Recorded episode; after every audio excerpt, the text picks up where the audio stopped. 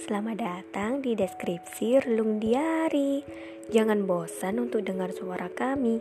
Suarakan hatimu meski tidak ada yang mendengar. Terima kasih telah mampir.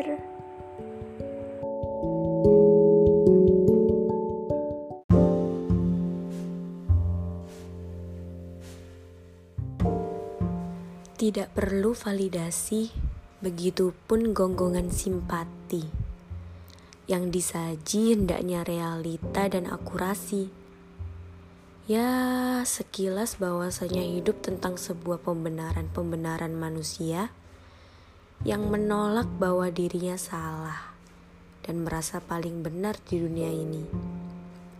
Jiwa-jiwa yang viktim dengan hati yang manipulatif, jiwa yang acuh terhadap kebenaran yang ada. Berbicara tentang manusia, yang selalu seenaknya menjudge sesuatu hanya sebelah mata dan kadang hanya satu arah. Mereka hanya peduli dengan keuntungan pribadi tanpa memikirkan orang-orang lain yang harus menelan ludah untuk kesalahan yang seharusnya terjadi antar dua arah. Keras kepala, ego, ambisi ingin mematahkan lawan namun tidak mempelajari lapangan dan inti masalah. Terkadang mereka mampu menumpuk isu baru demi menutupi permasalahan inti. Adakah manusia di zaman sekarang masih peduli tentang arti kebersamaan dan saling menyelesaikan argumen yang berseberangan dengan cara yang lebih baik tanpa hentakan suara keras, tunjuk menunjuk, apalagi emosi menghiasi sanubari hati. Kedewasaan pun bukan tentang ukuran badan, tinggi badan, umur, dan lain sebagainya. Kedewasaan yang sejati ketika merasa bersalah, sungguh kamu mengakuinya dan meminta maaf, bukan merasa paling benar dan tidak pernah salah. Jiwa yang paling busuk dibandingkan sebuah kotoran adalah mereka yang tidak pernah mengaku salah. Pembelaan terlontarkan ke sana kemari demi terlihat bahwa dirinya yang lebih harus dikasihani. Konteks dalam memahami manusia memang sangat sulit.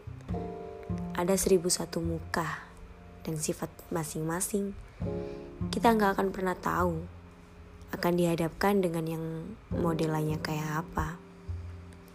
Namun setidaknya kita tahu bahwa nilai kita dalam menyelesaikan argumen yang bersinggungan adalah dengan ya sistem diskusi misalnya. Pernah belajar arti legowo? Ya, sebuah rasa yang gak semua manusia miliki. Dan mereka para manusia yang berada di tahap ini adalah mereka yang tahu bagaimana prosesnya berjalan.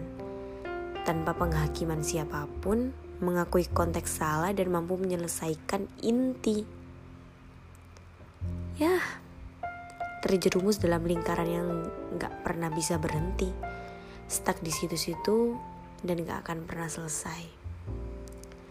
Apalagi kalau pertengkaran hebat bahwasanya bukan konteks saling membenci, namun diri tidak bisa dikendalikan oleh akal dan nalar.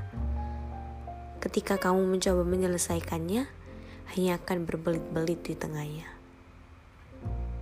Rasio menang atau kalah bukan lagi sajian utama, namun di mata orang yang tepat, sudahi adalah langkah terakhir dalam perseteruan hingga pergi meninggalkan tanpa berhubungan kembali menjadi jadwal selanjutnya para manusia. Saling meninggalkan satu sama lain dan tak lagi mengenal maupun bertegur sapa. Siapa yang egois di dalam sini? Ya manusianya.